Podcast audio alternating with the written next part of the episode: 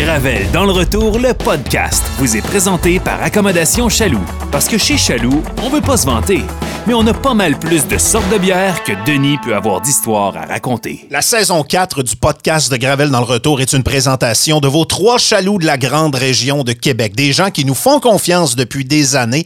Et dès qu'on a décidé de lancer le podcast, ils ont sauté avec nous autres à pieds joints sur l'opportunité. On en est très reconnaissant. C'est des partenaires de longue date. Et les trois chaloux de la grande région de Québec, évidemment, c'est là que vous allez pour ramasser vos provisions, que ce soit des bières de on en a en grande quantité dans les plus gros réfrigérateurs de la grande région de Québec, mais aussi des milliers et des milliers de bières de microbrasserie à découvrir ou à redécouvrir. Il y a la grande surface du côté de Beauport, il y a l'original du côté de Saint-Émile et il y a celui du Grand Marché de notre amie Émilie qui vient à tous les vendredis partager ses suggestions de brou qui vont souvent de pair avec les produits du Grand Marché. Vous voulez pas manquer les nouveaux arrivages? Suivez les trois chaloux sur Facebook, ils ont chacun leur page ou encore accommodationchaloux.com. Cheers! Gravel. Gravel dans le retour. Le podcast.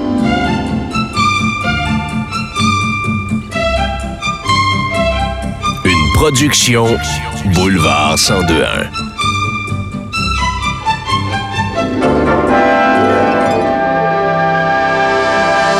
C'est avec beaucoup de fébrilité que je vous dis bienvenue dans ce podcast de Gravel dans le retour, un podcast qu'on va faire à deux. Véro, bonjour. Salut. Et pourquoi il y a juste nous deux aujourd'hui, c'est que Véro et moi, on partage beaucoup de choses, le micro depuis plusieurs années, mais aussi on partage une passion pour la musique et les spectacles. Et il y a quelques semaines, j'ai retrouvé une boîte que j'étais persuadé que j'avais jetée. J'ai décidé d'amener cette boîte-là aujourd'hui. Je ne l'ai pas ouvert encore. Je sais ce qu'il y a dedans, par Au exemple. moins, t'es sûr de ce qu'il y a dedans. hein? Dans cette boîte, des mèches de cheveux. dans cette horrible boîte que j'ai décorée à l'époque avec des euh, mauvaises photos digitalisées de l'Undertaker, se retrouvent tous mes billets de spectacle depuis que je vais voir des shows. C'était des coupes en genre de cristal Longchamp qui venaient de chez Labbé Ouais. à 37,99. Mes euh, parents gardaient ces boîtes-là pour mettre les cadeaux de Noël à chaque année. Puis m'amener, je leur en ai volé une. Puis j'ai fait ma boîte à tickets avec ça. Véro, t'as la même chose. Et là, on reconnaît vraiment nos styles particuliers pour les gens qui ont le visuel du podcast. Bon. La boîte de Véro est stylisée, Oui. elle est belle, elle est euh, classe. Alors que moi, c'est une vieille boîte avec deux stickers de l'Undertaker. Veux-tu ouvrir ma boîte? Ben pourquoi pas? Ce qu'on va faire aujourd'hui, c'est qu'on va ouvrir ces boîtes-là. C'est lourd. Et dans mon cas, ça fait des années que j'ai pas regardé ces souvenirs-là. Il y a plein de spectacles qu'on ne se souvient probablement pas d'avoir vus.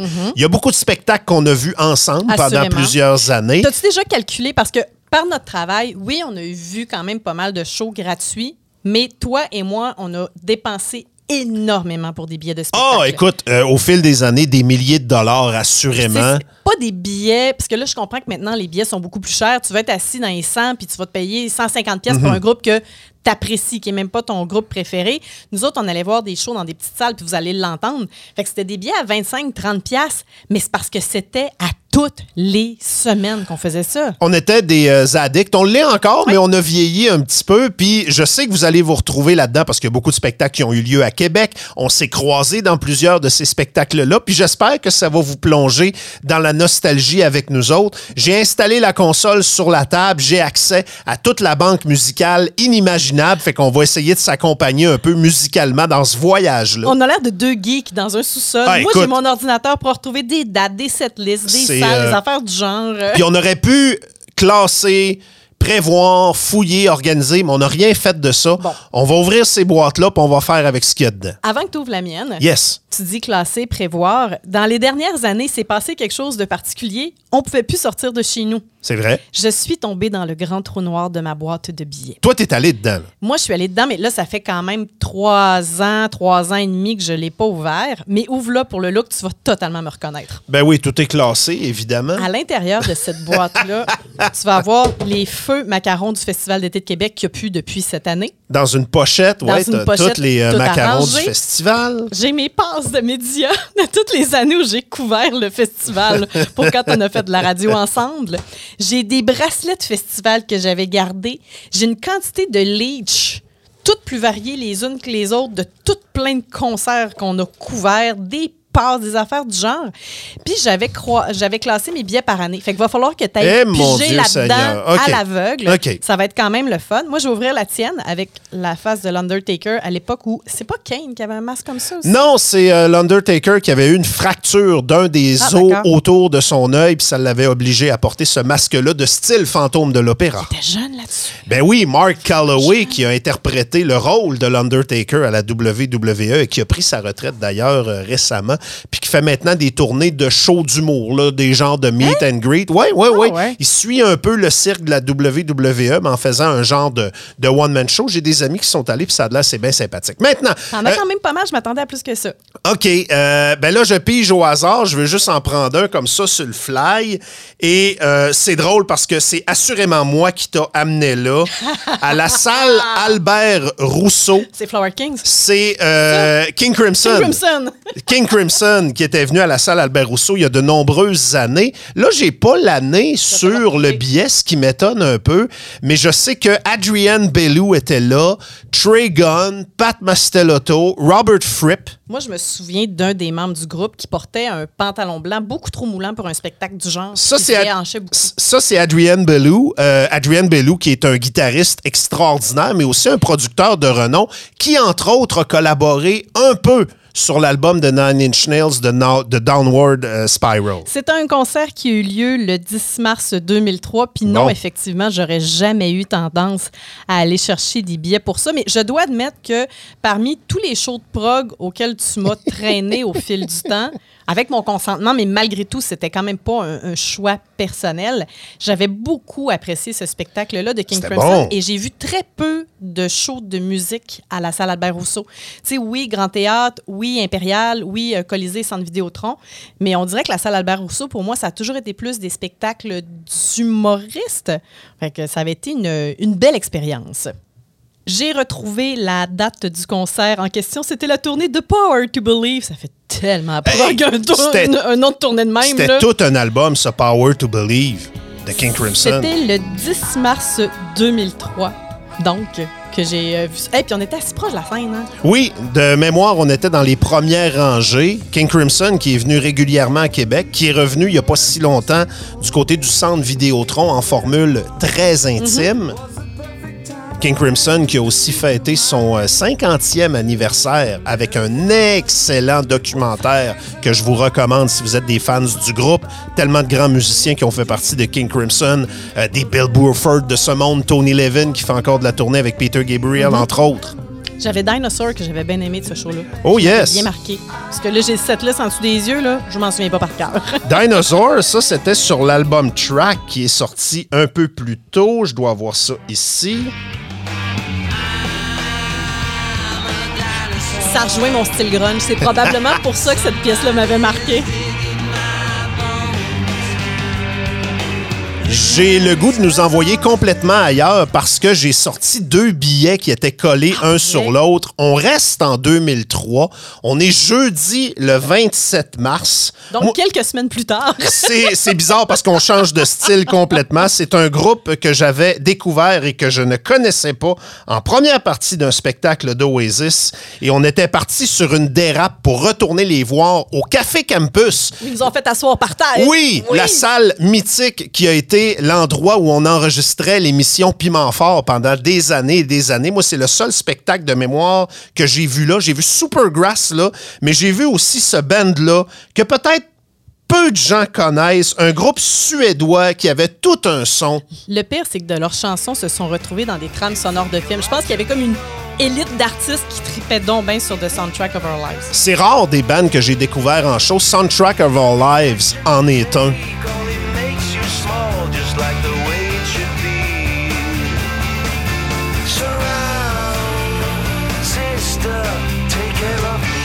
Un band qui euh, n'existe plus, mais qui avait mis le feu au Café Campus ce soir-là. Quand on les avait vus en première partie d'Oasis, je pense que... Est-ce que c'est Noël ou Liam qui était sur le bord de la scène en pamoison devant le groupe? Liam qui capotait sa vie puis qui était allé chercher son frère Noël par le colette pour l'amener sur le côté de la scène puis dire regarde ça c'est du c'est du rock and roll.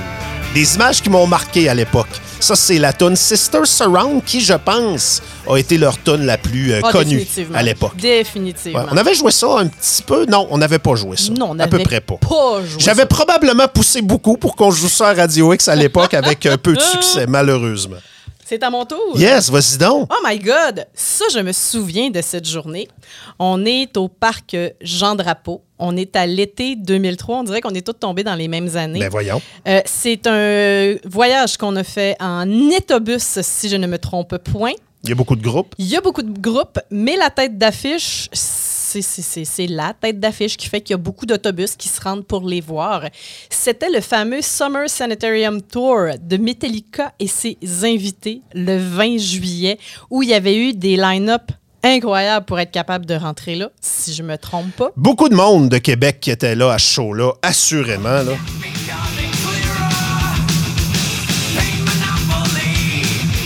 Parce que de mémoire, on était au-delà d'une dizaine d'autobus qu'on avait organisés. La journée avait commencé avec une performance des Deftones. Après ça, on avait eu Linkin Park, on avait eu Ouais.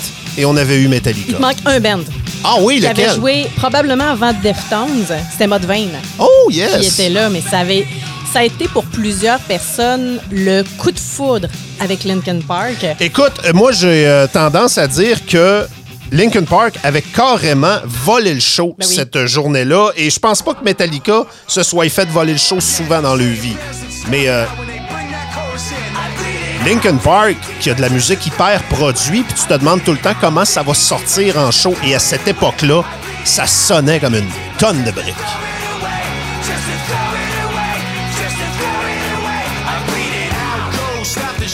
On fouille dans nos euh, souvenirs, on est dans nos euh, boîtes à souliers remplies de tickets. Véro fouille dans la mienne et je fouille dans la sienne. Hey. Je vais essayer d'aller dans une autre année juste pour le fun. Le pire, c'est que Linkin Park, à l'époque, j'étais curieuse. C'est juste deux albums qui avaient sorti, puis c'était déjà tellement de hits. T'avais juste Hybrid Theory puis Meteora qui avaient été, euh, qui été lancés pour euh, Linkin Park. Ça, je sais pas si tu te souviens d'être allé voir ça en 2007 au Théâtre Capitole, un endroit extraordinaire pour voir des euh, shows rock. Une formation canadienne qui a quelques hits. D'ailleurs, je pense qu'on vous joue encore une tonne ou deux du côté de Boulevard 102. Est-ce que Un, c'est une chanteuse? Non, c'est une, euh, c'est une formation. C'est Finger Eleven. oui. Il était-tu bon en chose, autres? Oui, il était bon en show.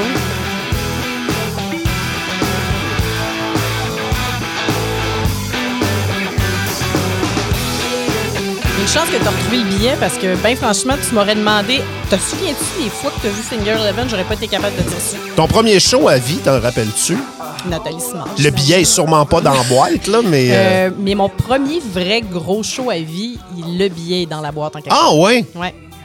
Tabarnouche. Je, je, je, Je te le montrerai si, euh, ouais, d'ici la fin du podcast je, tu l'as pas trouvé. Je sais pas si je vais mettre la main dessus. C'est pas un billet standard. OK, moi je me souviens de mon euh, premier show, de ma première expérience avec beaucoup de monde. C'était au festival western de Dolbeau et euh, le band que j'étais allé voir à l'époque, c'était c'était Cachetine. Oh, oh, oh. C'était Cachetine. Tu te souviens, ça poignait, Ben oui. ça poignait full pin. Puis, euh, effectivement, c'est euh, moi le premier souvenir d'un concert pas pour enfants que je me souviens d'être allé voir. Puis j'ai- capoté ma vie. Tu sais, juste le bruit autour, l'ambiance d'un show rock. Euh, puis le, le- le gars qui a mal viré dans Cachetine, Ouais. il se la jouait Corey Hart à fond Hey, dans ce temps-là. Le grand manteau, Oui, oui, puis toute la patente. Hein? C'était quelque chose de spécial. Hey, j'avais probablement pas plus que 6-7 ans. Mais mes parents me traînaient pas dans des spectacles. Ouais, mais je voulais, moi, je, voyais les annonces, puis je voulais aller voir un show. Je voulais filer ça une fois dans ma vie, puis finalement, ben, ça a été. euh, La piqûre. Ça a été cette fois-là, effectivement. Ton premier show, c'était quoi? Ah ouais, vends-nous. Euh, je vais le retrouver là-dedans T'es probablement. sûr quelque que c'est là-dedans? Je suis pas mal certaine Ah, que ouais. c'est là-dedans. C'était un show. au- Mon premier vrai gros show, là, dont je me souviens, c'était au parc Jean Drapeau. Euh, c'était un combo. C'est en 1999. Mon premier vrai, vrai Tu gros. l'as, là. tu l'as le billet. Ah oui. En fait, c'est pas c'est pas le billet physique, c'est l'espèce de carte postale qui donnait comme souvenir pour ceux qui avaient assisté à ce concert-là, qui était quasiment un avant-goût des festivals qu'on a connus des années et des années plus tard. Live et Moist. C'était un 21 août Ouais.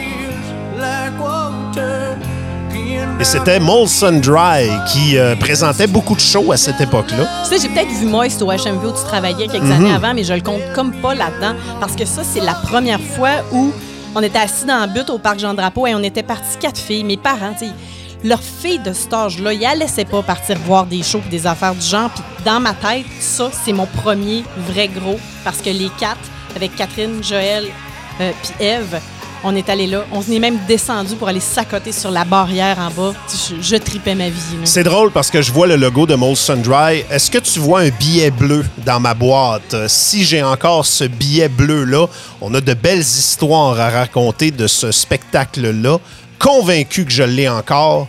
Un billet bleu du Blind Date, Molson Encore Dry. le billet de ça, Ça, j'ai encore mon billet. tu me niaises. OK, euh, faut vous raconter l'histoire derrière ce billet-là. À l'époque, il y avait une série de spectacles, il en faisait un par année. C'était ce qu'on appelait le Blind Date Molson Dry. Et cette année-là, c'était à Québec. Le concept, c'est que tu étais invité à un show où il y avait un souper.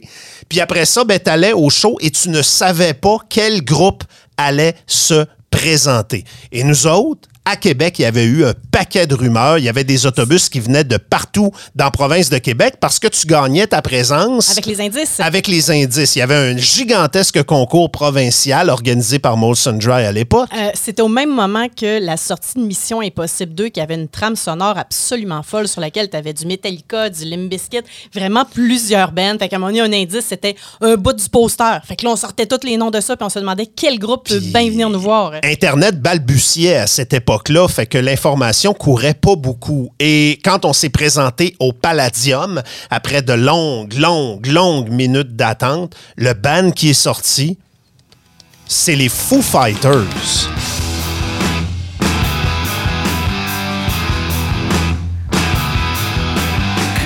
Un show complètement débile qu'on n'a pas été très nombreux à voir. J'ai mis cette tune là la reprise de Have a Cigar de Pink Floyd, parce que les gars l'ont faite, avec Dave Grohl au drum et Taylor Hawkins repose en paix, qui euh, chantait la partie vocale. C'est en quelle année ça, le Blind Date Molson Dry avec les Foo Fighters? C'était le 4 septembre 2000. Hein? Puis à moins que je me trompe, ça aura pris les plaines sous la pluie avant que les Foo Fighters reviennent donner un show à Québec. Il n'y a rien eu entre les deux. Faudrait que je fasse mes recherches un peu plus poussées. Pas mais de je- festival, pas de colisée. Non, puis tu sais, Foo Fighters, c'est bizarre parce que maintenant, ils remplissent des arénas, ils font une tournée de festival qui est exceptionnelle. Mais il y a eu toute une période où les Foo Fighters, moi, je suis allée les voir à l'auditorium de Verdun, là. Puis c'est pas, euh, c'est pas dans leur début, c'est pas en 2001, c'était quelques années plus tard. Il y avait quand même pas mal de gros hits, mais c'était pas encore un belle que les Foo Fighters étaient en mesure de faire. Puis quand ça a explosé, la conjoncture, je sais pas trop quoi, c'est devenu gigantesque. Euh, on était avec Dominique Gauthier, le, Oui! le skieur et entraîneur. C'est vrai, ben oui, Dom Gauthier était à notre table, Il a été oui. à plusieurs des shows qu'on a vus, en fait. On était solidement sur le party ce soir-là. C'est une des plus belles soirées de ma vie pour du bon vieux rock'n'roll. Puis la surprise, parce que les amateurs de rock étaient aux anges, mais t'avais beaucoup de monde qui venait de Montréal, que les Foo Fighters, ils savaient pas c'était quoi, puis ils avaient pensé à ça deux minutes. Ils avaient quitté. Ils avaient quitté. Il jouait au billard en arrière. Ils jouaient au billard en arrière pendant que les Foo Fighters faisaient un spectacle pour les quelques chanceux initiés que nous étions. Hey, si vous y étiez à ce show-là, pour vrai, je veux le savoir, puis je veux entendre vos souvenirs de ça. Véro, question quiz. Oui. Qu'est-ce que tu es allé voir au Centre Bell le 3 octobre 2013? C'est quand même assez récent, ça fait une dizaine d'années. Je le sais pas. Tu le sais pas du Non. tout? OK. Hey, c'est avec mon frère. T'es allé voir Nine Inch Nails en 2013 au euh, Centre Bell. Avec Explosion in the Skies en première partie. Et c'est l'époque où Centre Bell avait les gros billets. Là. Tu sais, t'avais les ouais. billets de format standard rectangulaire. Puis Centre Bell, à un moment donné, c'était comme le trademark qui s'était donné. C'était des billets qui étaient un petit peu plus volumineux, tu sais. C'était mon euh, probablement mon deuxième show de Nine Inch Nails, j'imagine. C'est une machine de guerre à voir en spectacle sur le plan de la scénographie, mais aussi sur le plan de l'exécution. Parce que Nine Inch Nails, c'est de la surproduction. Trent Reznor, c'est un maniaque de ces sonorités-là du côté très industriel. Et le défi, c'est toujours de prendre ça de l'amener en concert, puis donner des trips, puis donner de la vie. Puis j'ai été sur le dos la première fois que je les ai vus, puis je me suis dit, chaque fois que je vais pouvoir voir Nine Inch Nails en spectacle, je vais le faire. C'est-tu bon, ça? Ben oui, c'est bon. Ah, nice. Si vous faites partie des mélomanes qui achetaient encore des concerts en Blu-ray, celui de Nine Ouais. Inch Nails, pour tester votre chaîne sonore, pour tester votre système de son, un incontournable. Véro a pigé dans ma boîte, t'as trouvé quoi? De la douleur. Comment ça? C'est un show auquel je devais aller. OK. Mais c'est à une époque où euh, toi puis moi, on ne se parlait plus et on était en chicane. Ah, encore? Oui. Une, ben, ben là, ça peut être à peu près n'importe quelle année Non. impaire ou à peu près, là. Non. c'est quel show? C'était un show euh, d'un duo. Lui, finalement, tout seul dans son reste de carrière, je l'ai vu à deux, trois reprises. On est en quelle année? hein? On est en 2003. OK, On 2003. est le 14 novembre. Un duo. C'est un duo. C'est Paul and Oates. Non, c'est pas les nôtres. Pas Paul et Paul. C'est pas Paul et Paul, c'est pas Simon and Garfunkel, c'est pas Royal Blood, il n'existait pas dans ce temps-là, ni les Black Keys. En 2003, ce gars et cette fille-là ah. étaient le talk of the town, le talk de, de, de, de l'univers de la musique. On est au Metropolis. La salle est pleine. Ouais, Et c'est la tournée Elephant des White Stripes. je te déteste. Un rare spectacle où j'ai avancé physiquement pendant le set pour me retrouver presque à côté sur le stage. Le gars qui a tripé sur le rock progressif toute sa vie, ces deux-là m'ont scié avec un rock tout croche, basic, brutal, instinctif. J'étais avec mon chum Doom Gagnon. Qui est allé à ma place. Et pas de farce. Véro, le lendemain, on est allé s'acheter des instruments de musique. On a joué de la musique parce qu'on s'est dit après ce show-là, on peut tout le faire pour s'amuser puis lâcher notre fou. La chance de voir les White Stripes dans un environnement qui était fait sur mesure pour, pour eux autres. Une des plus belles salles du Québec, le Metropolis. 34 chansons sur le setlist. Ça n'a aucun bon sens. Puis, Jack White est le fun à voir en show, puis il est super bon, puis il est très créatif. Mais pour moi, malgré tous ces autres projets qui sont excellents, j'aurais voulu voir Meg puis Jack. Écoute, euh, j'ai autant d'affection pour le spectacle des White Stripes que j'ai vu au Metropolis que le spectacle de, des Raconteurs, qui est un autre projet de Jack White. Et la fois d'après, un an et demi plus tard, gros max, les White Stripes, c'était au Centre Bell. Ouais. C'est allé vite à ce point-là.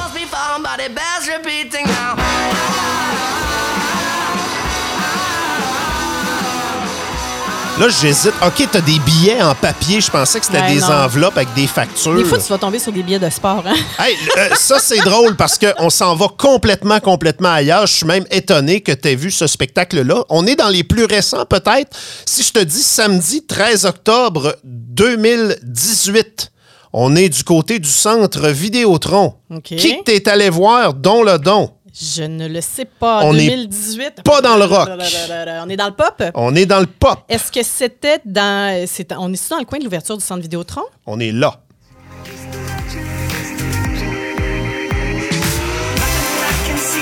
Oui, oui. Véro, t'es allé voir Justin Timberlake. Je suis allée voir Justin Timberlake à deux reprises. Oh, yes. J'ai vu cette tournée-là à Montréal. Mes billets étaient de la chenoute. J'ai racheté des billets pour Québec pour cette tournée-là. Ah, ouais. C'est pas des jokes. C'est quoi le nom de la tournée? C'est la tournée euh, The Man of the Woods Tour. J'ai tellement capoté. Euh, Justin Timberlake, c'est un gars qui est plein de talent. Je comprends que maintenant, la nouvelle génération le trouve un peu cringe à cause de l'histoire avec Janet Jackson au Super Bowl. là. il passe comme étant le, maintenant le, le méchant de l'histoire. Mais Justin Timberlake, c'est un performer avec des lettres majuscules absolument partout. Il traîne d'excellents musiciens à qui il laisse énormément de place. Il a le sens du spectacle et de la scénographie. Tu avais toute la scène avec les musiciens, qui, les cuivres puis tout ce que tu veux. Tu avais une passerelle qui se promenait quasiment comme une rivière. Tu avais un coin avec un feu de camp. Tu avais un dance floor lumineux avec un bar. Fait que tu as des gens qui s'étaient payés des billets en bas, qui se prenaient des drinks puis qui avaient Justin dans leur face La totale. Tout un show. Pour que je retourne le voir deux fois, c'est euh, c'est pas peu dire. Ça Fait a que- été du bonbon de musique pop. T'as autant aimé, si on reste dans la pop, ton show de Justin Timberlake que t'as été déçu de ton show de Madonna? On Euh, est dans les mêmes années à peu près, Ben, je euh, pense. Madonna était revenue après au centre Vidéotron. J'étais retournée, c'était mieux. Mais le show de Madonna sur les plaines d'Abraham, c'est probablement mon billet le plus cher à vie.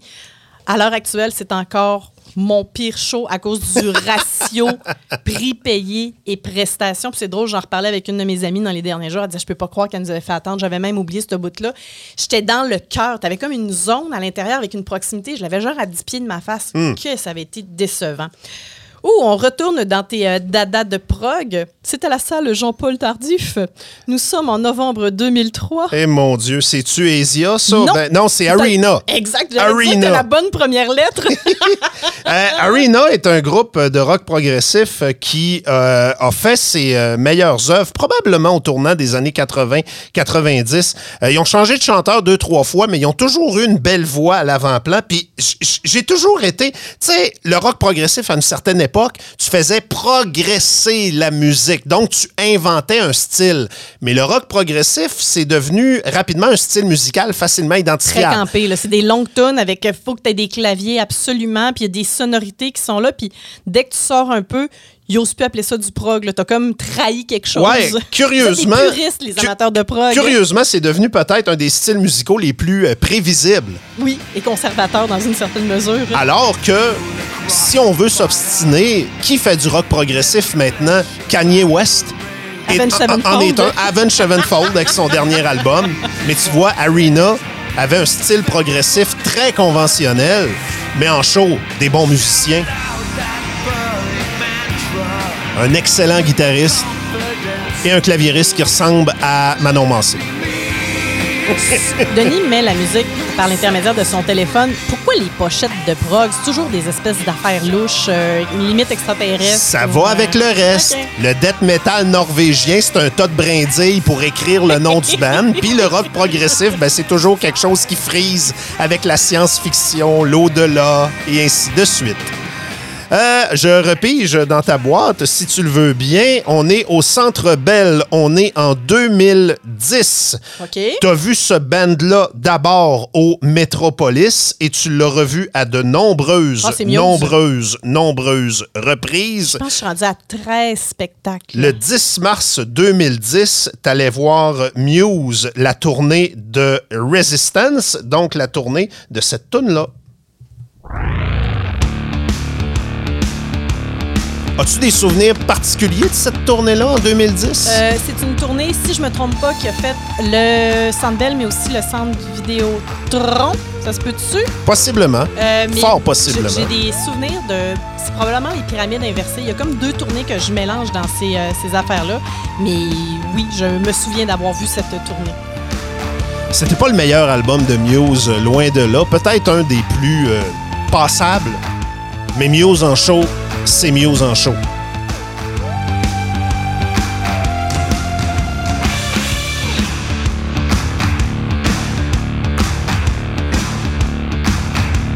Veux vraiment voir s'il était venu à, à Québec. Ça serait à ce moment-là au Colisée, en plus de ça. Ouais, En 21 2010? octobre 2010. Fait que Ah. j'ai vu cette tournée-là deux fois. Fait que c'est bien celle que je pense avec les...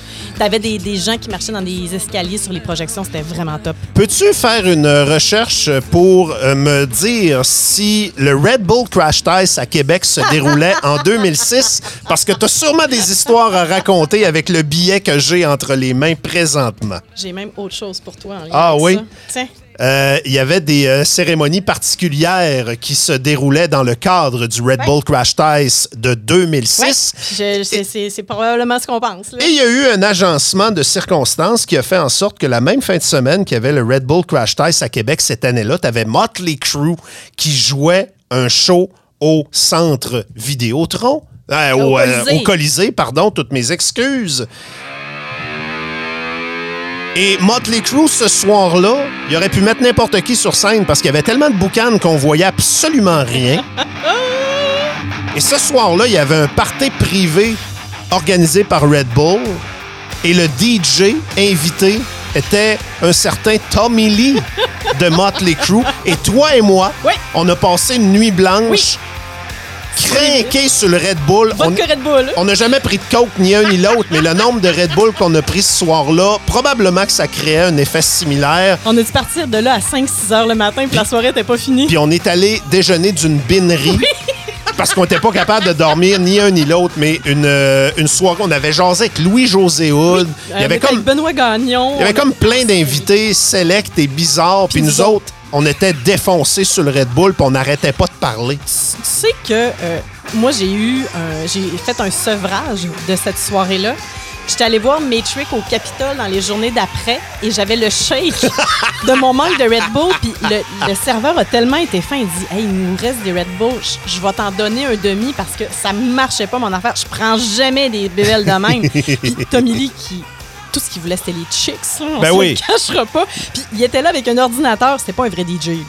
Non. Il, y avait un DJ, puis il y avait Tommy Lee qui était sa scène et qui errait sans but précis, mais c'est des, beaux souvenirs. Tu sais, le Red Bull Crash Test avait amené une belle vibe à Québec, des fins de semaine où tout le monde voulait être là, tout le monde voulait vivre quelque chose de particulier, mais celui-là, on avait vécu quelque chose de spécial, toi puis moi. Jamais. Puis nous La un- tournée, la tournée Carnival of Sins Ouais. de Motley Crue, peut-être leur première tournée d'adieu d'une série de 22. Puis nous donnait un rondin de bois pour le fameux party, puis t'étais censé le sacrer dans le feu en sortant. J'ai refusé, je l'ai encore. Tu l'as gardé, good Oh, job. Moi, j'ai oui. plus le mien. J'ai plus mon rondin de bois, ça, je peux te le confirmer. Hey, c'est un podcast euh, spécial de Gravel dans le retour. Moi puis Véro, on ouvre nos boîtes à chaussures remplies de billets de spectacles et de souvenirs, toutes catégories confondues. Puis on pige au hasard. Et là, Véro vient de piger dans ma boîte à chaussures. On s'en va où? On, s'en va, à quand? Vegas, baby! C'est Oh! un billet de spectacle de voyage. Je sais pas si t'en as vu beaucoup des spectacles de voyage. Ça doit être euh, un spectacle du Cirque du Soleil. Oui, et c'est un spectacle qui est excessivement musical du Cirque du Soleil, un show que je n'ai pas vu. Lequel? C'est le show Love. Le show, oh mon Dieu, le show. Love des euh, Beatles. Ouais. Écoute, j'ai fait un voyage à Vegas dans ma vie. Euh, C'était mon voyage de célibataire, puis j'ai vraiment décidé que je me gâtais, puis j'étais allé voir le show de l'eau. J'étais allé voir le show avec le stage qui tourne, dont j'oublie le nom. Euh, K. Exact. Tu sais que d'habitude, un gars qui dit j'ai fait mon voyage de célibataire à Vegas, Ouais. il dit pas je suis allé voir des choses. Je me souviens de rien, c'est ça qu'il dit habituellement.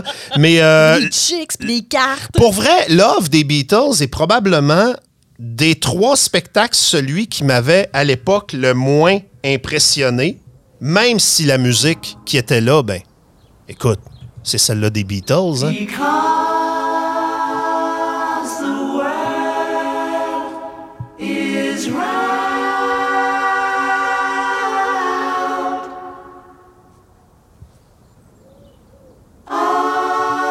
On avait remixé beaucoup de classiques des Beatles.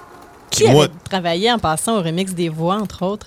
Ben, t'avais, euh, je pense, est-ce que, est-ce que George Martin était encore parmi nous à cette époque-là? Plus proche de nous, c'est François Pérusse, qui avait travaillé à la production sonore, entre Ouais. autres, de ce spectacle-là. Mais il avait fait euh, toute une job. Puis l'album Love, pour les gens qui pensent avoir tout entendu des Beatles, ça reste un détour intéressant. C'est un spectacle flyé. Vegas, c'était ça à l'époque. hein. Des spectacles du Cirque du Soleil, mur à mur, tout, tout, tout sur la, la, la La strip. Puis là, tu sortais de la strip, puis c'était des spectacles qui tentaient de compétitionner le Cirque du Soleil. Ouais, c'était avant Céline. Ouais. Tu t'as eu l'avant Céline et après Céline. Avant Céline, t'avais rien que des shows du Cirque du Soleil. Puis après Céline, ben là, t'as beaucoup d'artistes qui ont En fait. résidence. Hein, ça a de l'allure, ça, on va le faire aussi, nous autres. Tu sais, le principe des résidences, c'était vu comme étant quelque chose de quétaine, puisque Liberace l'a fait, puis c'est probablement l'époque d'Elvis où ça a connu le plus de sa gloire. Puis par la suite, c'était des artistes un peu quétaines puis dépassés qui se retrouvaient là. Puis c'est Céline qui a ramené du glam, qui a fait Hey, je pogne encore beaucoup, déplacez-vous pour me voir en spectacle. Fait que ça a un peu amené un- une variante au-delà des spectacles d'humoristes, d'imitateurs puis des spectacles de cirque. Euh, J'ai un billet entre les mains. On va rester dans le talent local parce que sans la collaboration importante de cet artiste de Québec, la tournée de Peter Gabriel n'est pas la même. On est en 2002. Au Centre Bell, tu es allé voir la tournée du Growing Up Tour de Ah oui, Peter Gabriel. ben oui. Je pense que je l'ai vu deux fois, cette tournée-là. Ça, c'est quand il est dans la bulle, puis qu'il saute. là. Ouais. Puis il se promène puis il a fait rouler. Après ça, plus tard, Peter Gabriel est devenu la bulle. Ah, franchement, il s'est, il s'est amélioré dans la dernière année. Il a repris de, de- de l'aisance dans son corps. C'est un beau monsieur. Robert Lepage, évidemment, qui faisait la, mise en scène et la scénographie de ces spectacles-là qui étaient visionnaires. Il y en a sûrement plusieurs à Québec qui se souviennent de la tournée Secret World avec Paula Cole et compagnie. Toujours des grosses tunes, toujours des gros shows, euh, Peter Gabriel. Assurément des, euh, des beaux souvenirs. Des bons musiciens en plus qui Ben l'accompagnent oui. à chaque fois. là. Sensiblement toujours les mêmes. En fait, un bon dosage Ouais. de vieux de la vieille, genre Tony Levin, euh, Rhodes, qui est son guitariste, puis des plus jeunes qui s'ajoutent toujours un peu à l'expérience. Véro, on s'en va où? Billets. Ah, donc, C'est ah, donc. Moi, j'ai pas d'ordre. hein. Là, je commence à spotter ton ordre parce que tous tes billets sont classés. Évidemment, c'est Véro. Puis moi, ben, euh, ma boîte est un foutoir. C'est un show que tu es allé voir au Colisée Pepsi en 2004. OK. Qui aurait cru que ce groupe canadien fasse encore de grands succès, comme par exemple en juin dernier du côté du centre Vidéotron et mettre le feu à la place, considéré par certains comme étant le pire band de l'histoire du Canada. Mais disons que leur longévité et le fait qu'à chaque fois ils gagnent de nouveaux fans, ça fait mentir les détracteurs. Hey, t'as deviné? Je me demande toujours l'année de mon spectacle de Nickelback parce que je les ai vus une fois dans ma vie. Tu viens de me le dire, c'est en 2004. Je les ai jamais vus. Ils m'avaient agréablement surpris euh, par leur fougue, par leur énergie et les gens qui les ont revus lors de leur retour au centre Vidéotron disaient la même chose. C'est un band de party, ils ont du fun à être sur scène. Puis 2004, c'est l'époque où Nickelback commençait à être la cible de tous ceux qui disaient Moi, je connais la musique, donc j'haïs Nickelback. La rançon de la gloire. C'était tellement prétentieux, mais n'importe qui qui allait les voir en show se faisait fermer la gueule. J'aime pas Nickelback, j'ai arrêté de le dire parce que tout le monde me disait oui, mais c'est parce que tu les as pas vus en show. Fait que, euh, voilà.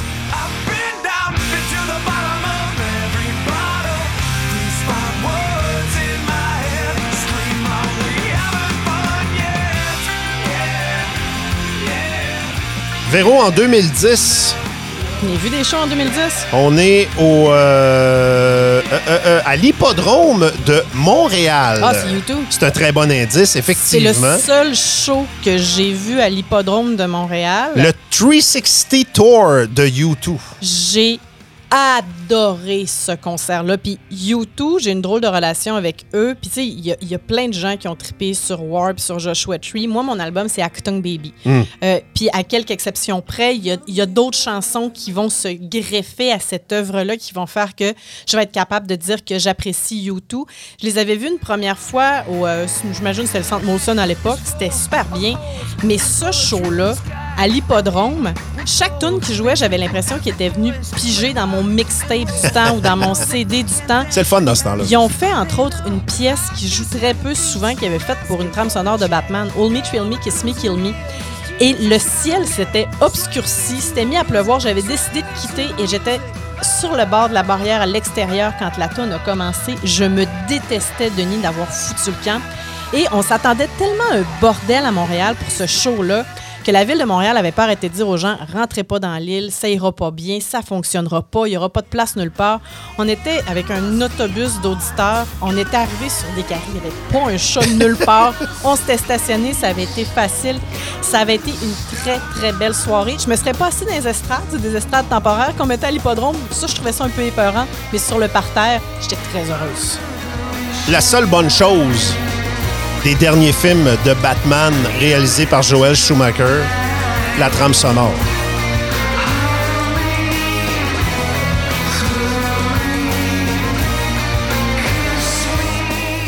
Véro vient de repiger dans ma boîte à souvenirs. On s'en va où? On s'en va en avril 2007 au Théâtre du Capitole. Ce n'est pas un, mais trois artistes que tu es allé voir. OK.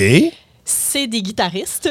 Oh, c'est le G3! C'est le G3 Oui. qui euh, mettait en vedette Paul Gilbert, John Petrucci et Joe Satriani. Je suis pas un gros tripeux de guitare, mais, Mais- j'étais dans ma passe euh, Dream Theater à côté.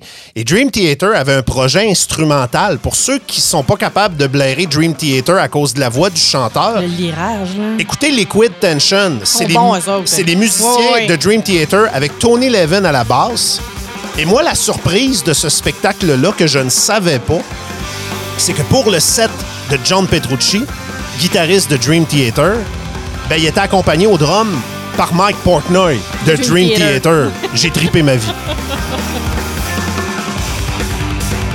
Ça, c'est du Liquid Tension Experiment.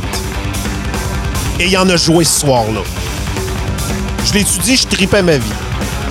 En écoute ça encore? Beaucoup moins. C'est quand la dernière fois que tu avais écouté du Liquid Tension? Euh, mon Dieu Seigneur, c'est peut-être ce soir-là.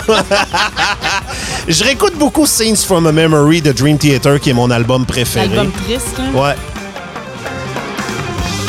Et du Liquid Tension, ben euh, c'est ça. C'est de la virtuosité musicale euh, dans le tapis.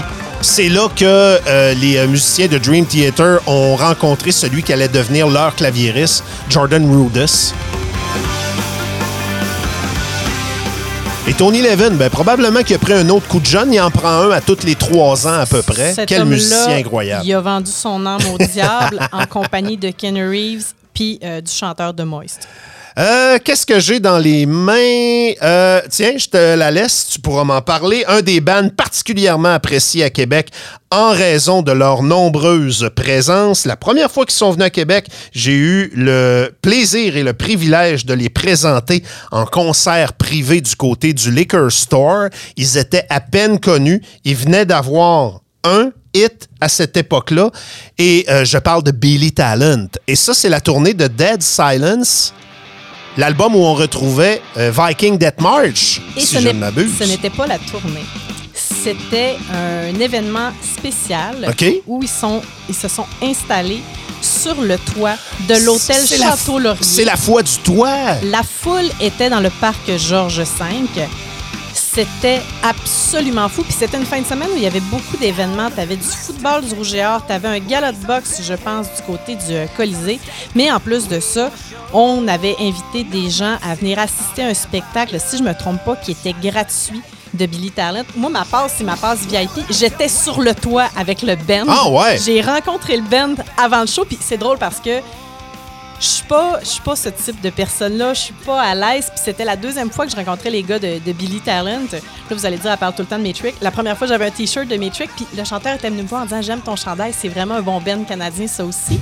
Et quand on les a rencontrés cette fois-là, le chanteur a fait, hey, mais on se connaît, on s'est déjà rencontrés nous autres. Puis c'était Ah, des années plus tard. J'avais trouvé ça sympathique. Mais c'était toute une expérience d'avoir le band en haut, d'avoir la foule en bas. Je comprends pas pourquoi on n'a pas récidivé avec ça, mais la vue de Québec que ça donnait, c'était beau, là! Fait que t'as eu les Beatles qui l'ont fait dans le temps et t'as eu Billy Talent qui a fait la version Québec de l'événement.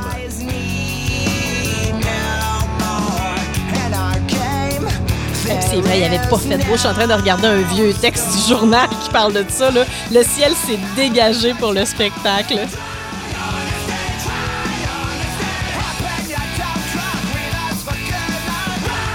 Où allons-nous? Où allons-nous? Oh, on s'en va du côté de l'Agora de Québec. Oh, l'Agora! Tellement de beaux souvenirs, tellement de beaux spectacles. Un endroit qu'on tente désespérément de se réapproprier euh, depuis euh, quelques années, puis j'espère que ça va continuer. La nouvelle génération doit avoir des souvenirs de spectacles à l'Agora comme nous autres. On en a. Je savais même pas que tu avais déjà vu ce band-là en concert. Oh, ben là, ça m'intrigue. C'est un groupe qui est reconnu, entre autres, pour ses har- harmonies vocales parce que le band, il était tout dans des chorales quand il était jeune. Qu'est-ce que tu as vu le 8 août 2003? Et là, présentement, je suis dans le brouillard le plus complet. Tu as vu Def Leppard? J'ai vu Def Leppard, ben Te oui! souviens-tu que tu avais vu Def Leppard? Absolument que je m'en souviens, puis ça avait été une excellente performance. Puis c'était le fun parce que, justement, l'Agora permettait ça. Des bandes qui étaient plus nécessairement en mesure de remplir les stades ou les arénas mais qui sont dans une belle période musicale, puis qui viennent jouer à l'Agora. Puis oui, je me souviens très bien de Def Leppard parce que ces harmonies vocales-là en show étaient drette, drette, drette, drette.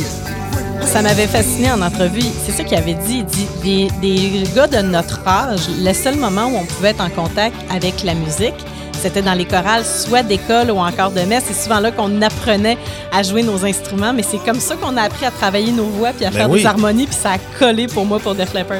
Des beaux retours que j'ai vus à l'Agora. Je me souviens du retour de Bruce Dickinson avec Iron Ouais. Maiden. Avant de recommencer à faire les arénas, ils avaient fait l'Agora. Le retour de Roger Waters qui a commencé à rejouer beaucoup de Pink Floyd, ça s'est fait à l'Agora avant les plaines, avant les arénas et ainsi de suite. Je rentre Green Day là-dedans. Oui! Avec American Idiot, parce que Green Day, depuis ce temps-là, c'est juste des festivals puis des grandes salles de concert. Mais Green Day, c'était le band qui avait donc bien scoré fort avec Dookie, puis qu'on s'attendait comme pas à ce renouveau-là. C'est comme si on ne les avait pas bookés dans des très, très, très grandes salles. Tu euh, parlais tantôt d'un band que j'ai idolâtré à l'époque où j'étais au Saguenay, puis c'était un band que je me disais, c'est probablement un band que je verrai jamais dans ma vie, puis il va falloir que je me fasse à l'idée, tu sais. Et ce band-là, la première fois que je les ai vus, c'est à l'Agora, et ils étaient en première partie d'une première partie Oh d'un show à trois. C'est marginal. Fait que je suis arrivé à la course, je venais de finir mon émission de radio, puis j'ai pogné le début de la performance de Dream Theater. Après ça, j'ai vu pour la première fois de ma vie des dieux du rock progressif, Emerson Lake and Palmer, et la tête d'affiche ce soir-là, Ah ben oui, des Purple. c'était Deep Purple. Il y a sûrement des vieux mélomanes qui nous écoutent qui étaient là ce soir-là.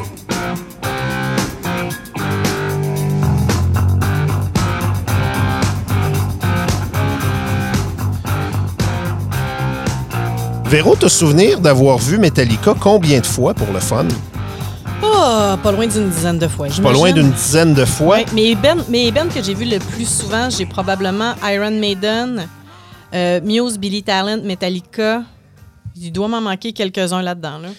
En 2009, samedi le 19 septembre, du côté du Centre Bell, Metallica avait lancé Death Magnetic. Je dois faire une voir. confidence. Quoi?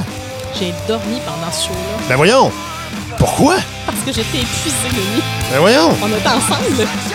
T'as dormi pendant ce show-là? Je- J'ai cogné des clous pendant ce show-là, puis c'est pas que c'était pas bon, puis c'était lourd, là. Mais je me suis réveillée en sursaut. Comment quelqu'un fait pour dormir pendant un show de Metallica? Aucune idée, mais j'ai j'ai été cette personne-là. Beaucoup de passages au fil des années euh, de Metallica, que ce soit au Stade olympique, que ce soit du côté euh, de Québec, et même une incursion au Saguenay à l'époque au Centre Georges Au Vézina. centre Georges Vézina. avant que la ville de Chicoutimi interdise les shows de métal, comme dans le vieux film Footloose. Je fais pas de farce, c'est arrivé pour vrai. Cette tournée-là, tu avais des éclairages qui étaient cachés dans des espèces de cercueils Oui. suspendus au-dessus de la Oui. scène. C'était beau, là. C'était vraiment top.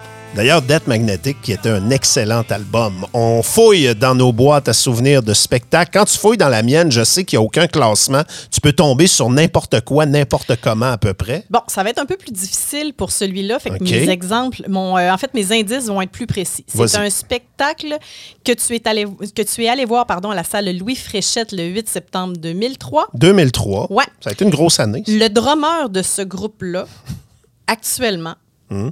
Est le drummer de remplacement, le nouveau drummer des, des plus gros groupes rock de l'histoire récente de la Tu musique. parles de Josh Freeze que j'avais eu en entrevue dans la Radio X mobile à l'époque. Je savais pas c'était qui. C'est un show de Perfect Circle du côté du Grand Théâtre. T'aurais jamais deviné sans l'indice. Non, absolument pas. Mais je me souviens parce que j'étais très nerveux. Tu sais, t'interviews un drummer, puis, euh, tu sais, Perfect Circle, c'était Maynard James Keenan, puis tout le monde voulait l'avoir en entrevue, évidemment.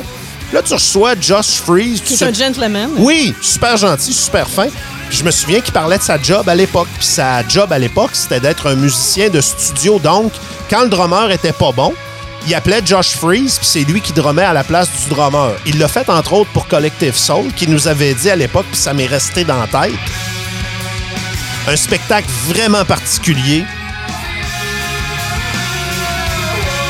À une époque où Tool faisait pas de spectacle, fait qu'on se rabattait sur Perfect Circle. Et de mémoire, Maynard James Keenan a fait quoi le trois quarts du show derrière une espèce de voile blanc? Ça fait avec lui. Ouais. C'était bon, Perfect Circle. Et de mémoire, ça avait été un excellent show, avec euh, tout un son. Et on n'a même pas le sixième de nos Hey, c'est incroyable, hein? je sais pas comment est-ce qu'on va faire. Moi, je me disais, on va passer à travers des euh, deux boîtes, mais euh, ce ne sera vraisemblablement pas le cas. Euh, Savais-tu que tu avais vu Iron Maiden en 2003? passes. Oui. C'est au euh, Colisée Pepsi. Est-ce Oui. que tu te souviens de la tournée et des euh, circonstances? Ah, t'as peu. La première fois que je les ai vus, c'était en 2000, puis ils sont revenus en 2003. Ça se peut-tu? En deux- 2003. Est-ce que c'était le spectacle de l'album? J'essaie de remonter? Euh, vraisemblablement, Dance of... Euh, euh, euh, euh, je veux pas dire n'importe quoi, je vais faire va attention. Brave New World est sorti en 2000. C'est la tournée euh, Give Me Head Till I'm Dead. Ça se peut-tu? C'est très C'est possible. exactement celle-là. Donc, c'est quelques années après le retour de Bruce Dickinson en compagnie de la formation. Et je pense que c'était la première fois qu'ils refaisaient le Colisée suite à leur passage à l'Agora.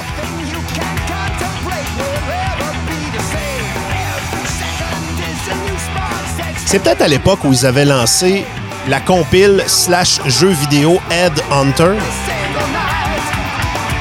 Parce que dans les albums des années suivantes, tu as eu Dance of Death qui est sorti en 2003, Death on the Road en 2005. La tournée Brave New World était venue au Colisée le 3 août 2000. Ah oui! Ouais, je savais. Fait que mon premier show, c'était Brave New World. Et ça, c'était mon deuxième show de Maiden. Euh, ma quantité industrielle, là.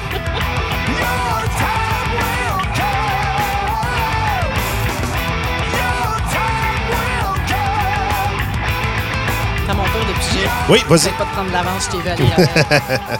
Ah, un billet pas déchiré. Ah, c'est un match des Yankees.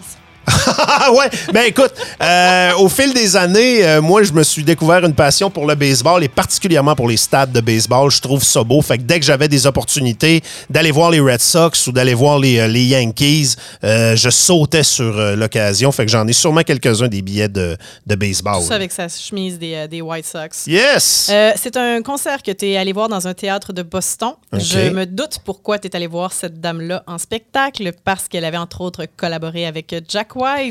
Euh, mon Dieu, euh, est-ce que tu parles de... Lorena McKennett. Ça, c'est un cadeau que j'ai fait à, mon, à mes parents. allé? Oui, je suis allé à ce spectacle-là avec mes parents comme cadeau. Je les avais amenés à Boston. Lorena McKennett qui a eu, euh, on va se le dire, des euh, heures de gloire dans un style de musique un peu, euh, un peu médiéval. Moi, je me souviens que mon père a broyé tout le long de ce show-là, ou à peu près. Mais j'ai pas, pas rêvé, elle avait travaillé avec Jack White à un moment donné ou pas? Je ne pense pas. J'ai rêvé.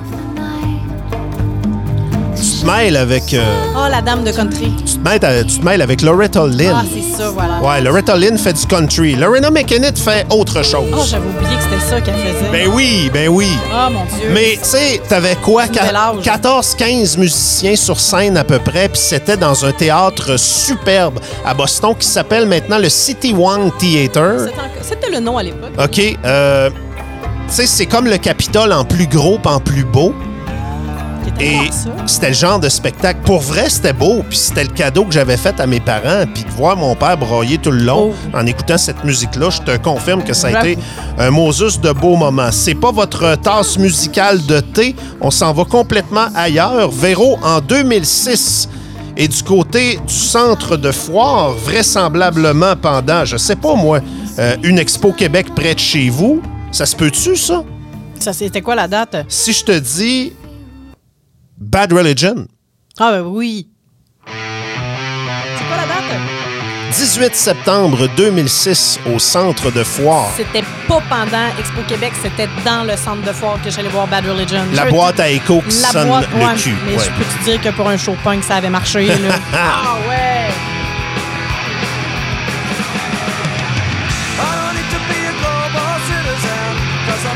Ça, c'est un des groupes que j'écoutais quand j'étais au secondaire.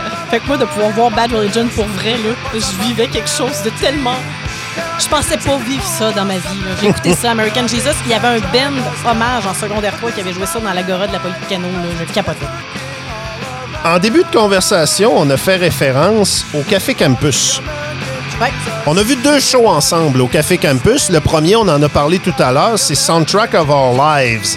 Est-ce que tu te souviens du deuxième spectacle qu'on a vu ensemble au Café Campus en l'avais- 2003? Tu l'avais nommé. Ouais. Tu te souviens-tu d'un band extraordinaire qui s'appelait Supergrass? Je les écoute encore. tellement bon. Une fois de temps en temps, je ressors du Supergrass puis ça me rend tellement heureuse. là. Un band qui a fait partie de la, ba- de la vague pardon, Britpop. Il aurait pu s'appeler The Supergrass aussi à cette époque-là. C'était tout ça.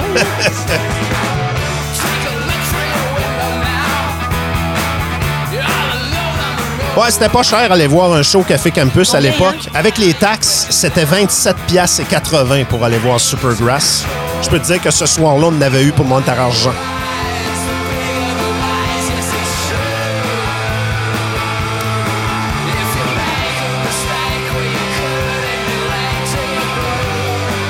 Puis, euh, ben franchement, j'aime mieux mes spectacles en petite salle qu'en grande salle. C'est drôle parce que là, on, on- on se rappelle un paquet de souvenirs. Puis moi, mes trips, j'ai vu dans des petites salles. C'est plus intimiste. T'es plus proche du band. Le son est meilleur. Ça pue le rock'n'roll. Tu sais, le Métropolis qui est devenu le MTLUS. C'est une des plus belles salles pour moi. L'Impérial ici à Québec, qui est peut-être un genre d'équivalent euh, avec un peu moins de, de- de capacité. Euh, j'ai des beaux souvenirs de ces petites salles-là. Mais euh, le 4 mars 1999, tu étais dans une grande salle qui s'appelait à l'époque le Centre Molson. En 1999, j'ai vu, je sais c'est quoi, je suis parti du Saguenay, je pense, pour aller voir ce band-là. Un band canadien? Non. Ah, je suis pas là. OK. Pas là-dessus. C'est beau. Et on parlait de prix de billets. Oui. Si tu avais coûté avec les taxes et les frais 26 et 25 pour être assis, section 120 rangée AA, siège numéro 1, tu étais allé voir Offspring. Hey! La Au tournée. Est-ce que c'est la tournée Americana? Mais Je- 99. On est pas mal dans ces années-là, hein, si tu me permets. Ben oui, c'est la tournée d'Americana. Moi, j'avais beaucoup aimé cet album-là. D'ailleurs, dans ce temps-là, on en jouait à côté euh, à Radio X, à la Ah, station de radio, ce qu'on travaillait. Ben, probablement qu'on a fait un, Un autobus, autobus, hein. encore. On faisait tout le temps des autobus pour aller voir des bandes. Puis moi, dès que je pouvais sauter sur l'opportunité de guider un autobus et de pas payer mon billet, ben évidemment, je le faisais. Je suis allé voir des Offspring.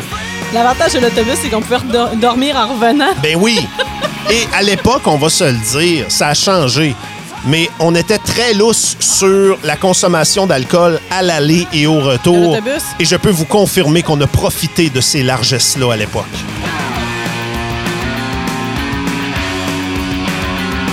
J'aime beaucoup ton jeu. C'est vraiment le fun.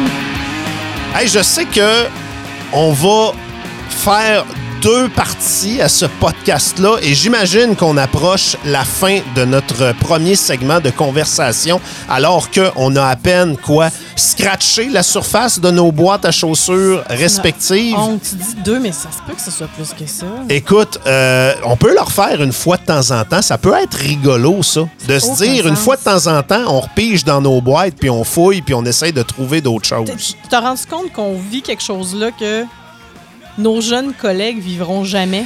Ouais, ils pourront pas faire ça. Ils vont faire ça en allant peut-être voir des photos de concerts. Sais, c'est- pas... euh, quel trip, c'est vraiment le fun. Hey, euh, peut-être euh, en prendre un ou deux derniers pour euh, chacun de nous. Euh, celui que t'as pogné, ça avait pas de rapport. Non, non, non, c'est parce que je me fais, je me fais une banque. OK, j'en ai deux bons. J'en ai deux bons pour toi. Il y en a un qui est du côté de l'Agora et l'autre également est du côté de l'Agora. Il y a un spectacle qui est en 2004 et l'autre en 2002. Est-ce que t'en as un qui est le 21 juin 2004? Le 21 juin 2004, on a-tu pigé On le a même? pigé le même. On va Ah, être débarrassé de cet individu détestable. C'est drôle, hein, parce qu'il est devenu une sensation Internet Je dans les sais. dernières années, puis il a de l'air dans une meilleure place qu'il était à l'époque. Puis pourquoi je m'en Ben, souviens? quand t'as plus de succès, à un moment donné, la réalité te ramène sur Terre, puis tu reprends Ouais. tes esprits. J'ai eu ce gars-là en entrevue avant le show à l'Agora. On parle de la formation de Darkness. I believe in a thing called love. là. À l'époque, ils ont pogné en feu vite, vite, vite. Ils sont devenus populaires vite, vite, vite et la tête leur a enflé vite, vite, vite. Quand ils sont arrivés en Amérique du Nord, ils faisaient des stades en Angleterre. Quand ils ont vu la grosseur de l'Agora à Québec et la minuscule quantité de billets qu'ils avaient vendus, les gars étaient de très mauvaise humeur. Je pense qu'ils m'avaient envoyé chier live à la radio pendant une entrevue Parce où j'essayais d'être hein? gentil, puis que j'essayais de faire des jokes, puis il n'y avait pas le goût de faire des farces. J'avais vu The Darkness quelques mois auparavant dans un showcase à Toronto, à Toronto, pardon, une époque où les compagnies de disques prenaient des animateurs de radio puis des directeurs de programmation. Ils nous payaient l'avion. Jouer notre artiste, Ouais. parlez-en. Puis euh, il avait donné une performance enflammée dans un petit club de Toronto. Moi, c'est le souvenir que je veux garder de The Darkness parce que leur passage à Québec, ça avait pas été extraordinaire. Vous souvenez-vous de ça, les amis?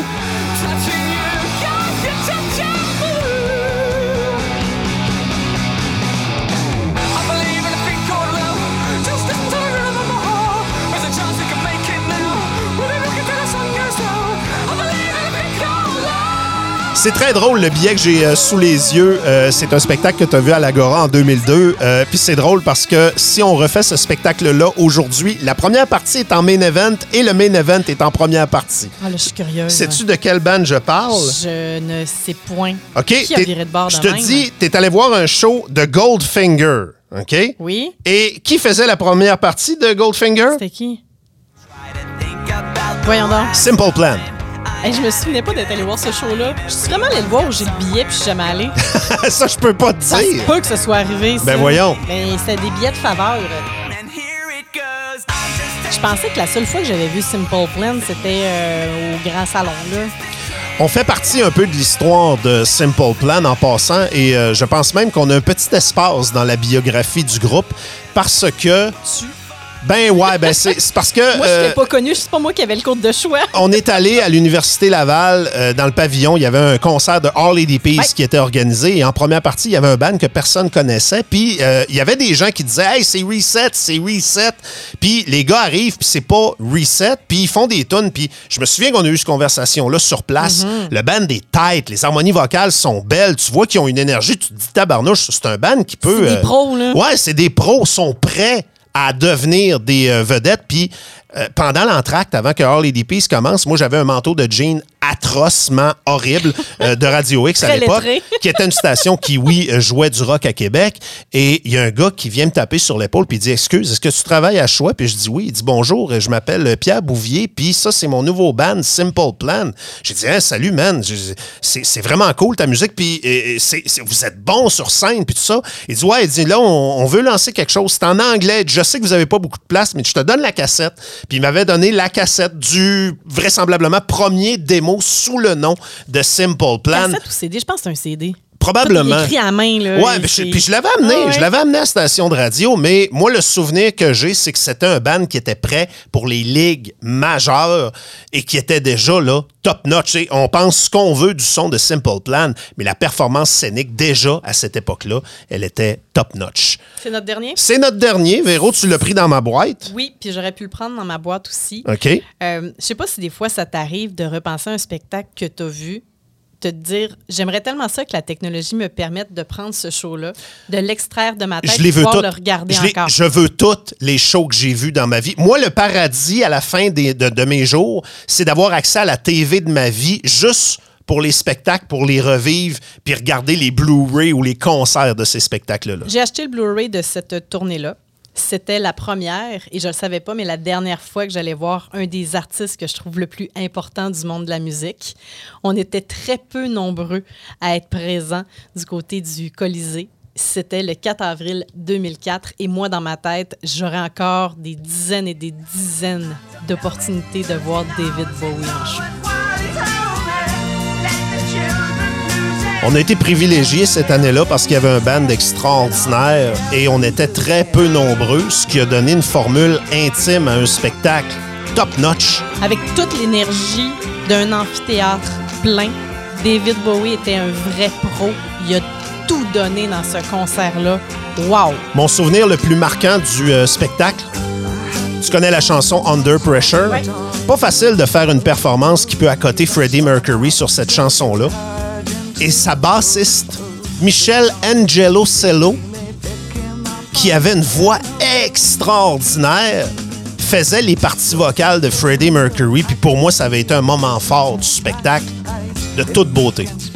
Moi, j'aime beaucoup la pièce Hello Space Boy. Il y a une version qui a été faite, entre autres, avec les Pet Shop Boys, un autre groupe que j'affectionne mais qui a une sonorité bien précise. Sauf que Hello Space Boy, la version de cette tournée-là, c'était une version tout en guitare électrique. Ben, Si vous allez chercher sur YouTube, vous allez trouver entre autres une des versions où Dave Grohl drum comme un débile en arrière. Là. Mais la version rock de Halo Space Boy, c'est du bonbon. À l'époque, David Bowie sortait de sa phase industrielle. Avec Trent Rez- Trent Reznor, entre Oui, autres. il avait travaillé euh, sur l'album Earthling. Il y avait I'm Afraid of Americans là-dessus, Little Wonder. Moi, c'est un album que j'avais beaucoup aimé à l'époque.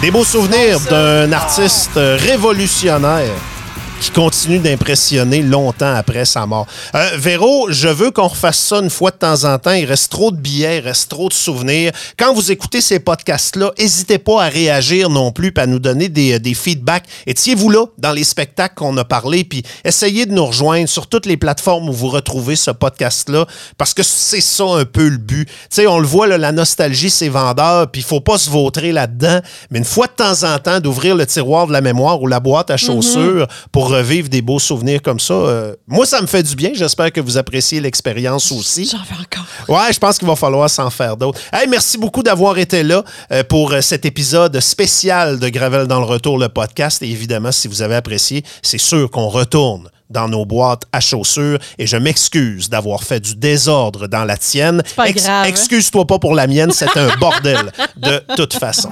Merci. Ouais ben, c'était un bon podcast.